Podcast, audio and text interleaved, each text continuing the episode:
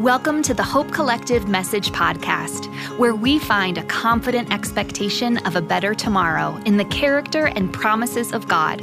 To learn more about who we are, visit thehopecode.com. Here's today's message.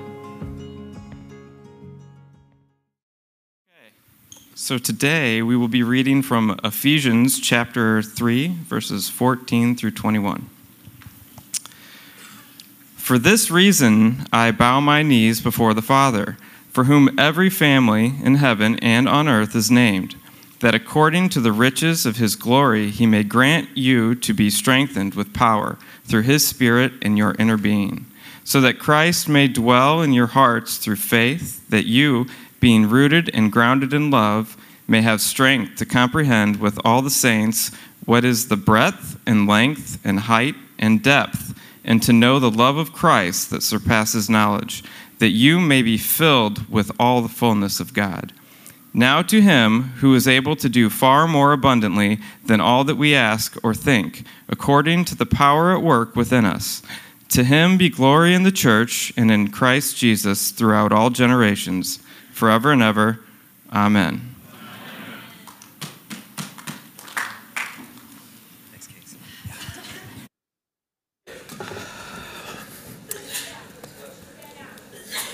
Father, we would ask in these next few moments that you give us just enough clarity and focus to hear one thing you may want to say to us, especially from this passage. Amen. Um, I'm humbled to be here this morning. So, you know, I've been on staff with actually this church in the past, and there's two Sundays out of the year. It's the Sunday after Thanksgiving and the Sunday in between Christmas and New Year's that when you're a utility speaker and you get asked to speak, you're like, okay, they were thinking about canceling the service, but they figured if they could find someone, you know, they would have services. So, it, it really, so, I, although again, I am it, it, truly humbled when I heard, I watched the video of what happened last Sunday, and I found it to be very touching and moving. And when I just now heard that Alex Scholar went in for a hug, uh, I knew how powerful the morning was. So, uh, a miracle took place. And for what my assigned message was supposed to be this morning, I'm actually going to cover that a little bit. I think it's supposed to be uh, kingdom purpose. I'll give you a different title. I think the title this morning is actually How God Keeps a Revival Going. And I do believe actually that in this passage that we just read in Ephesians chapter 3, God can say one thing to each and every one of us, whether or not you're a new follower of Jesus or whether, like me, you've been following him for very many decades, that God can say one thing to you, okay? That's going to strengthen us and continue the work that He's begun. All right? So uh, I got a text uh, just after 9 o'clock on Thanksgiving evening, and it was from one of the staff pastors. You could figure out who he is because he's not here today. And uh, he could have just said, hey, you know, if you get this message before midnight, you know, I'll still be up. Give me a call. I want to talk to you. But actually, it was 9:15. I have it on my phone. It read, "If you're still awake." I mean, I had already slept from 1 to 4 after the turkey. I mean, I was going to be up till midnight. But here's what he wanted to do. And, and, and, I, and I took this to heart. He said, Hey, Joel, you know you're a challenger and you bring a lot of intensity and uh, if you haven't seen the video, watch what happened last week because we need a round of encouragement. So let me just tell you my, my encouraging you comes out as challenge, but I'm encouraging you because I. I feel very deeply about what we're going to talk about. It's tremendously important to me. Tremendously important. Okay? So, let's just get to it. And they say I have 27 minutes. I'm going to cut that down. I'm not going to be Dave and like strip the whole thing, but I could like rip an inch off the bottom of my notes. Um, so work with me here. One of the things I have going for me this morning is uh, we're not going to talk about something really complicated and complex. You know, if you wanted to understand quantum physics and you were highly educated and maybe had a college degree and really smart, it probably is going to take you six months to a year just to understand the basics of quantum physics.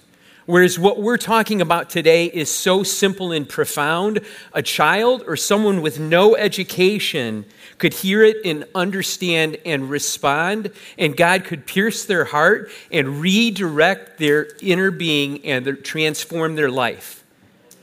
So, we're going to talk about something very simple and very profound that if we can bring focus and energy from our own life to this one simple thing, God can use it to keep it going here. We are going to talk about one of the truest truths about God. And as a result, I hope you will have clarity on your purpose in your life and you will be motivated to faithfully fulfill that purpose that God has for you. So it was very inspiring and moving watching the replay from last week. And on the one hand, in all of the energy and the emotion, uh, that can fade away. But what God is intending, especially if you were baptized last week, is that you're making a public profession, a public confession of your faith in Jesus so that you become a lifelong follower of Jesus. And so, the, and so your moment of baptism is just a public marker of God restoring his kingdom purpose in you. That's one way of understanding what baptism is, is that God is restoring his kingdom purpose in you and you are making a public association with that work that God is doing. So sometimes the risk in thinking about our kingdom purpose or living on, on mission, we take kingdom purpose to mean I need to live on mission, and then we take that to mean I need to do more, which you may need to do more, but actually, uh, sometimes doing more isn't the best thing. If you if you kind of if you kind of know the difference like between working smarter and working harder, doing more isn't necessarily the better thing to do. Maybe the better thing to do is doing something from a position of strength. Now, if you think about this word strength and just let your mind start going back to what we read about in Ephesians chapter 3, you'll see why that's our passage for the morning. And so I'd like to revisit the foundation, this is in Ephesians chapter 3, on which all of our doing rests. The foundation on which all of our doing rests. So I could have spoken from, and I think this is what maybe Dave and the staff were expecting, from Matthew 28, where the Great Commission stated, right? Go and make disciples of all nations, baptizing them in the name of the Father, Son, and Holy Spirit.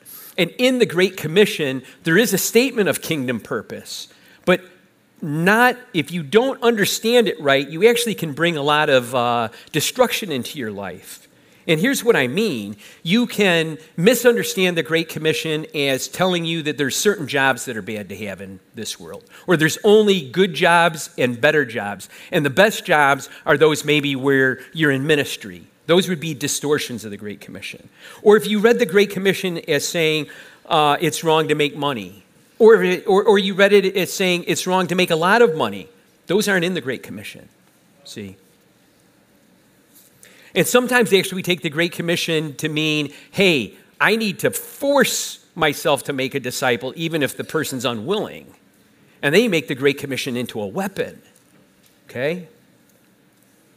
And so some making disciples is something sometimes we think of making disciples or fulfilling the Great, the Great Commission as something we do to earn God's favor.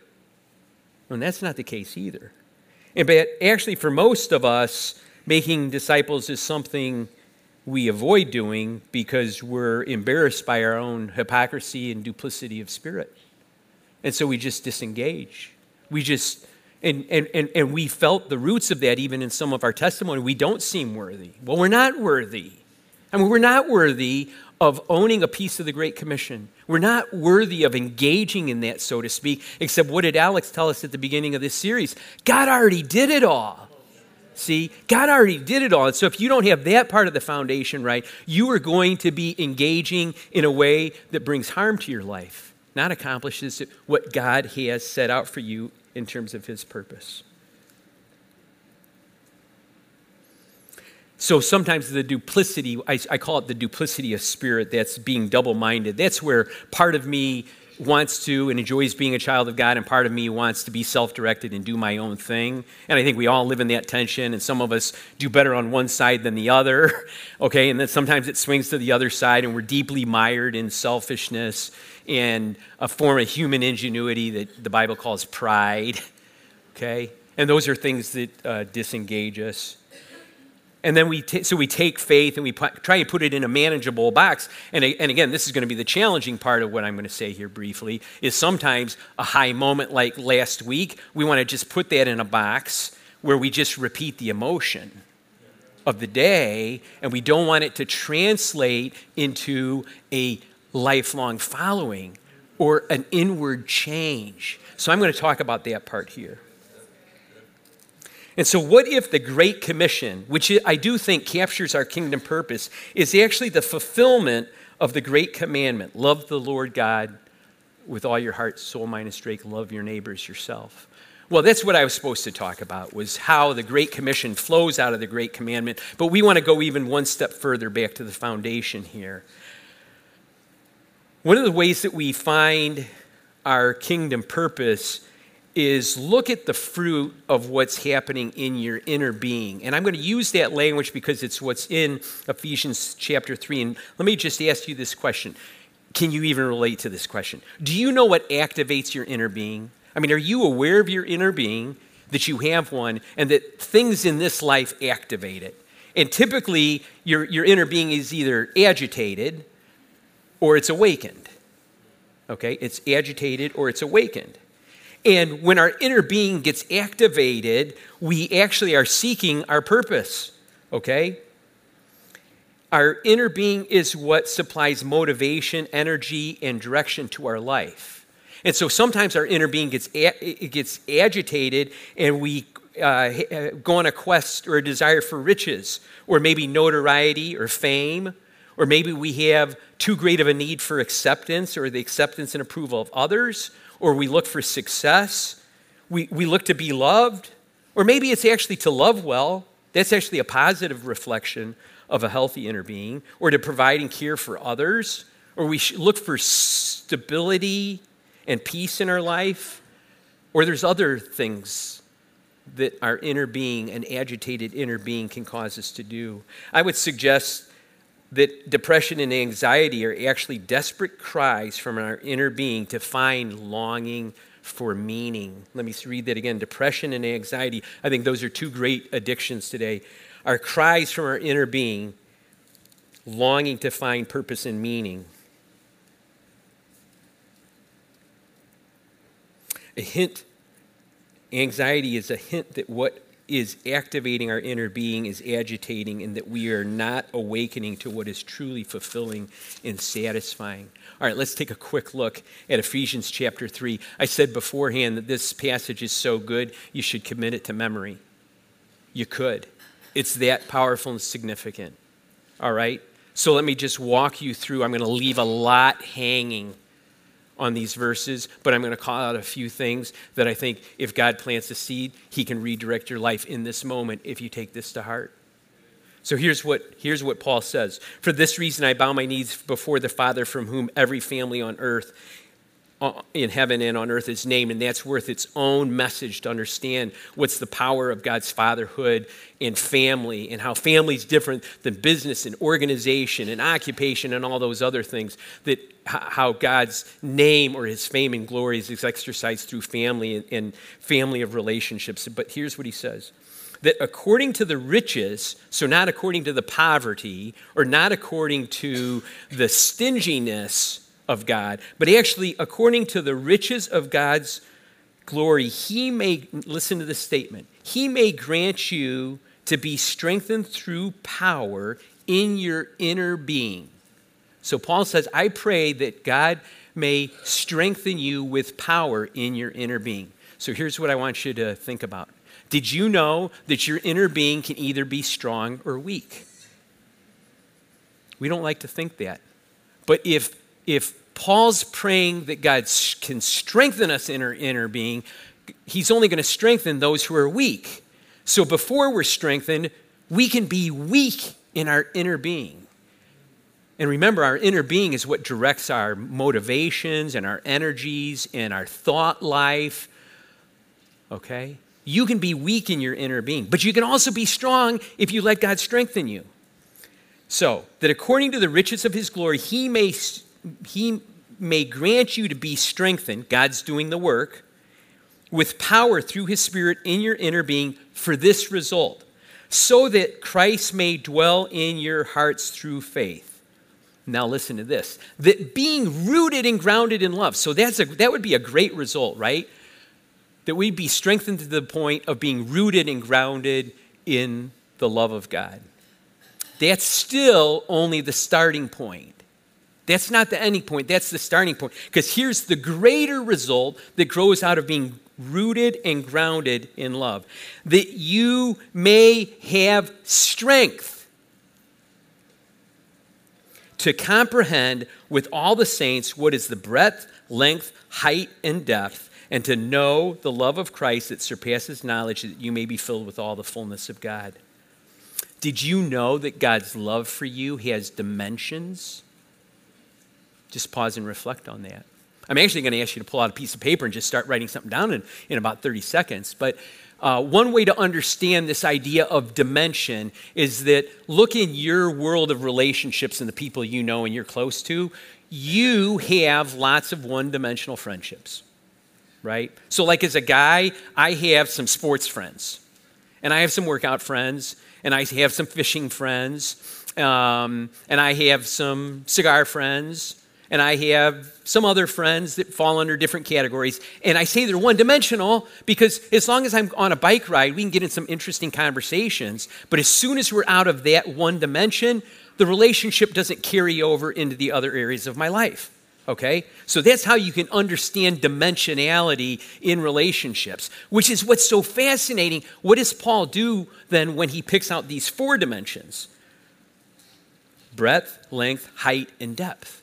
What's he doing? Is he saying there's just four dimensions to God's love for us? No. What he's actually doing is saying every imaginable dimension God's love for you touches. And he picks out four because that's what our mind can do is calculate in four dimensions, right? Up, down, sideways, front, and back. See?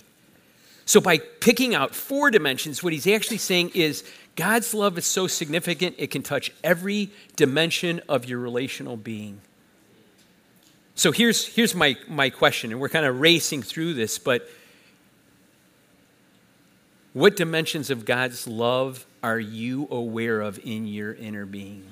And you can start writing something down because I'm just going to read a list. When I asked myself this question, here's what I came up with in it was about four minutes, but you might have a longer list. Here's what God's love can do in your life it can lift you out of dark times. It can shine light in dark places. God's love can un- unlock your door. It can fill your tank. It can change your perspective. It can increase your impact. God's love can expose your motives. It can guide your next step. It can inform your next decisions.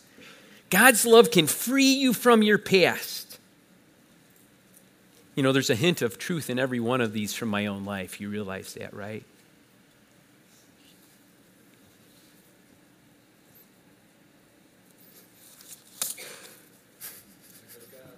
God's love can rewrite your regrets, can lift you to new heights. It can straighten your path. It can widen your lane. It can cool your temper. God's love can lengthen your reach.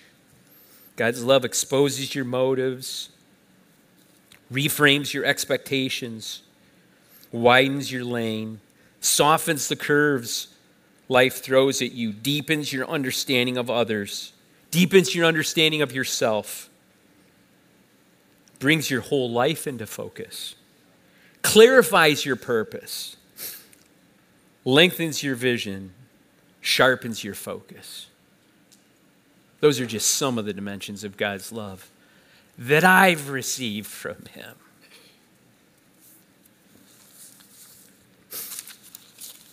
Our kingdom purpose, here's your point of clarity our kingdom purpose is to explore the magnitude of God's love for us in such a way that we tune our whole life, our whole way of living to that reality, which necessarily means that we share Jesus anywhere and everywhere. Because I'm always looking for a new dimension of his love in every second circumstance of my life. There's a song in uh, a line in a Matt Redman song. I think he's an amazing worship poet. And it's the song when all is said and done. And the line goes like this As I walk this broken world, this is his heartfelt cry to God Tune my life to heaven's song, for I am yours. So my inner being is awakened to God, and my outer being is conformed to the new shape of my inner being. I read a really, in fact, I'm going to pull it up. This was amazing, actually. Very touching to me because it's a, a relative. It's my granddaughter's great great great grandfather do you know what relation he is to me?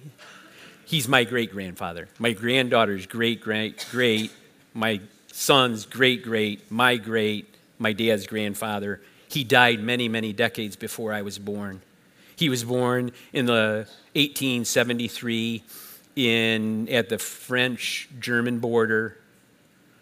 Lived a very quiet life, and I stumbled onto this writing about him. And here is a statement.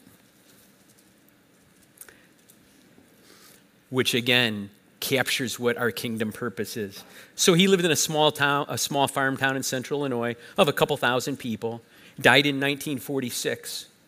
After his death, in the week following his death. So you have to think about now, you know, we live in the world of internet, so everyone finds out everything right away, and we all have multiple cards, and it's easy to get around. This man, after he died, 700 people over the course of the next week showed up at my great grandmother's house to pay condolences to her because he touched their lives so deeply. Okay? Here's his simple statement. How it got recorded, I don't know. And I'm like, oh man, I hope his DNA's in me. Because here's the statement he made. Here's the statement he made, which I tell you is a way of talking about our kingdom purpose without using religious language. And he's quoted here. Here's what it says Friendships supplemented by Christian kindness in the intercourse of mankind, are preferable to riches. Isn't that a great redirecting statement? That actually, so our kingdom purpose is in exploring all the dimensions of God's love for me that would carry me into friendships with others, both Christian and non Christian. And then I love the provision he makes here where it's like if friendship's not possible because the other person's a little bit difficult, then what? Then Christian kindness rules the day. See? Why? So that we stay in the relationship. Let me read that for you one more time. Friendships supplemented by Christian kindness in the intercourse of mankind are preferable to riches. So uh, this is this was crazy. I was I, I almost did it. I didn't quite have what I wanted in kind of cash in an envelope, but I was going to make a wager with God. This is the challenging part of me. Okay, and it, and it was uh, it's not a very smart wager, and it's here was the wager. The reason it wasn't a smart wager was because if God won the bet, He would get the money that I was going to put on the line. And if God lost the bet, I didn't gain anything. So, I mean, it was going to be a dumb wager. But here's, here's what the wager was. Here's the challenge. I wondered what it would be like if, like, say, 200 people in our church family, and I would say every day for the next year, but you take one day a week off. So let's just say 300 times in the next year would actually focus on and, and, and, like deliberately in their, in their inner being, right, focus on some dimension of God's love and call that to mind and try and explore it and understand it more deeply. See? Because here's what I know. So, what would be what would be too often? I mean, how often should we reflect on God's love for us? Right? I mean, you could do it like Christmas, and Easter, and maybe the Fourth of July. Let's just throw in another holiday, or Thanksgiving. There you go or, or maybe once a month or once a week. or every day or hourly? Right? What would be too often? And I would say, well, it just depends on whether or not you want to be weak or strong. Because that's the power in the verse we just said that if you want to be strong, God strengthens us in our inner being so that we understand the dimensions of His love for us in new ways all the time. And if you're okay being weak, then my suggestion is just forget about this message and don't give this another thought. But if you want to be strong, God will restore his kingdom purpose in you. He will lift your relationships with others, and he will bring you into the lives of people he's calling to be his children too. So I, I, I am willing to do the wager. Uh, it was actually going to be $5,000. I was going to do $5,000 to the Give Hope campaign if a year from now, 200 people brought me like a sheet of paper, front and back, filled in every little nook and cranny, their 300 different statements where they reflected on some dimension of God's love for them. So I'll put that out there. I'll do the $5,000. But it's, it's a year, and honestly, we all live so distracted. I, I just don't think we can do it. But I mean, uh, but here's what I know. You, you guys are like, oh no, we want to get the $5,000 from Joel. Ah, here's what I know. If God actually did this, okay, well, we would actually have more than enough money to get the building project going, okay, right? I mean, we would, I, I don't know how long the line would be for the baptisms. See, God would do, and it says that in verse 20, right? Who's able to do way more than we can even imagine. I mean, God would take this and make us a whole brand new people. So, if what God did last Sunday was really real, and if we are a different family than we were a month ago, what could it look like a year from now if we become the people who live in God's strength Ephesians 3 14 through 21, rather than the self inflicted weakness that we tend to bring on ourselves.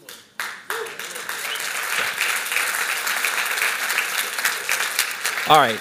I don't know how we're going to land the plane. I wish we had more time to sing, actually, but uh, maybe we'll do that next hour. I'm going to close in prayer, and then Alex can come up and dismiss us. Father, let just the, your word to us in Paul in just this simple statement in Ephesians chapter 3. Can we let you, would you come in and make us strong in our inner being so that our whole life is tuned to the song and chorus of heaven? Can we be that people? We pray for that earnestly. Amen.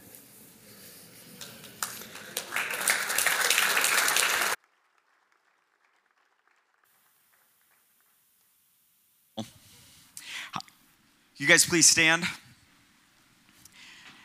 And as we dismiss today, I can think of no better way than to pronounce the words uh, that we just heard about over us as a benediction. So, whatever you came into this place with, we want you to leave with a blessing. So, will you please open your hands in a posture of receiving and receive this from your Hope Collective family and from the Lord?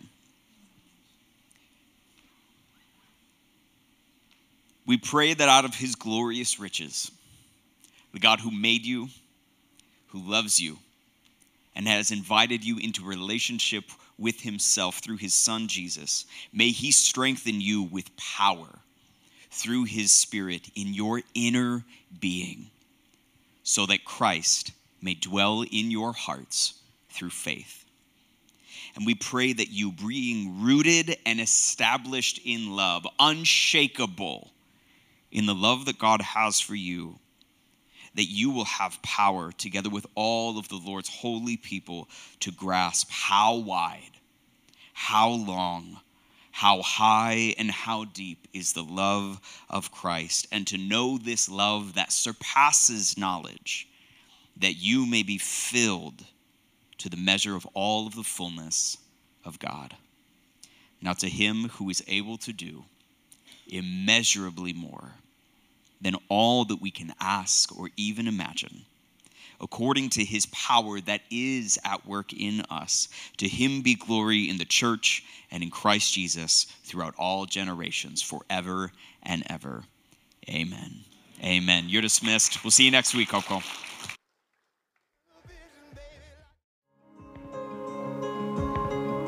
Thanks for spending time with the Hope Collective. If you appreciated this message, we hope you'll subscribe to the podcast or share it with a friend.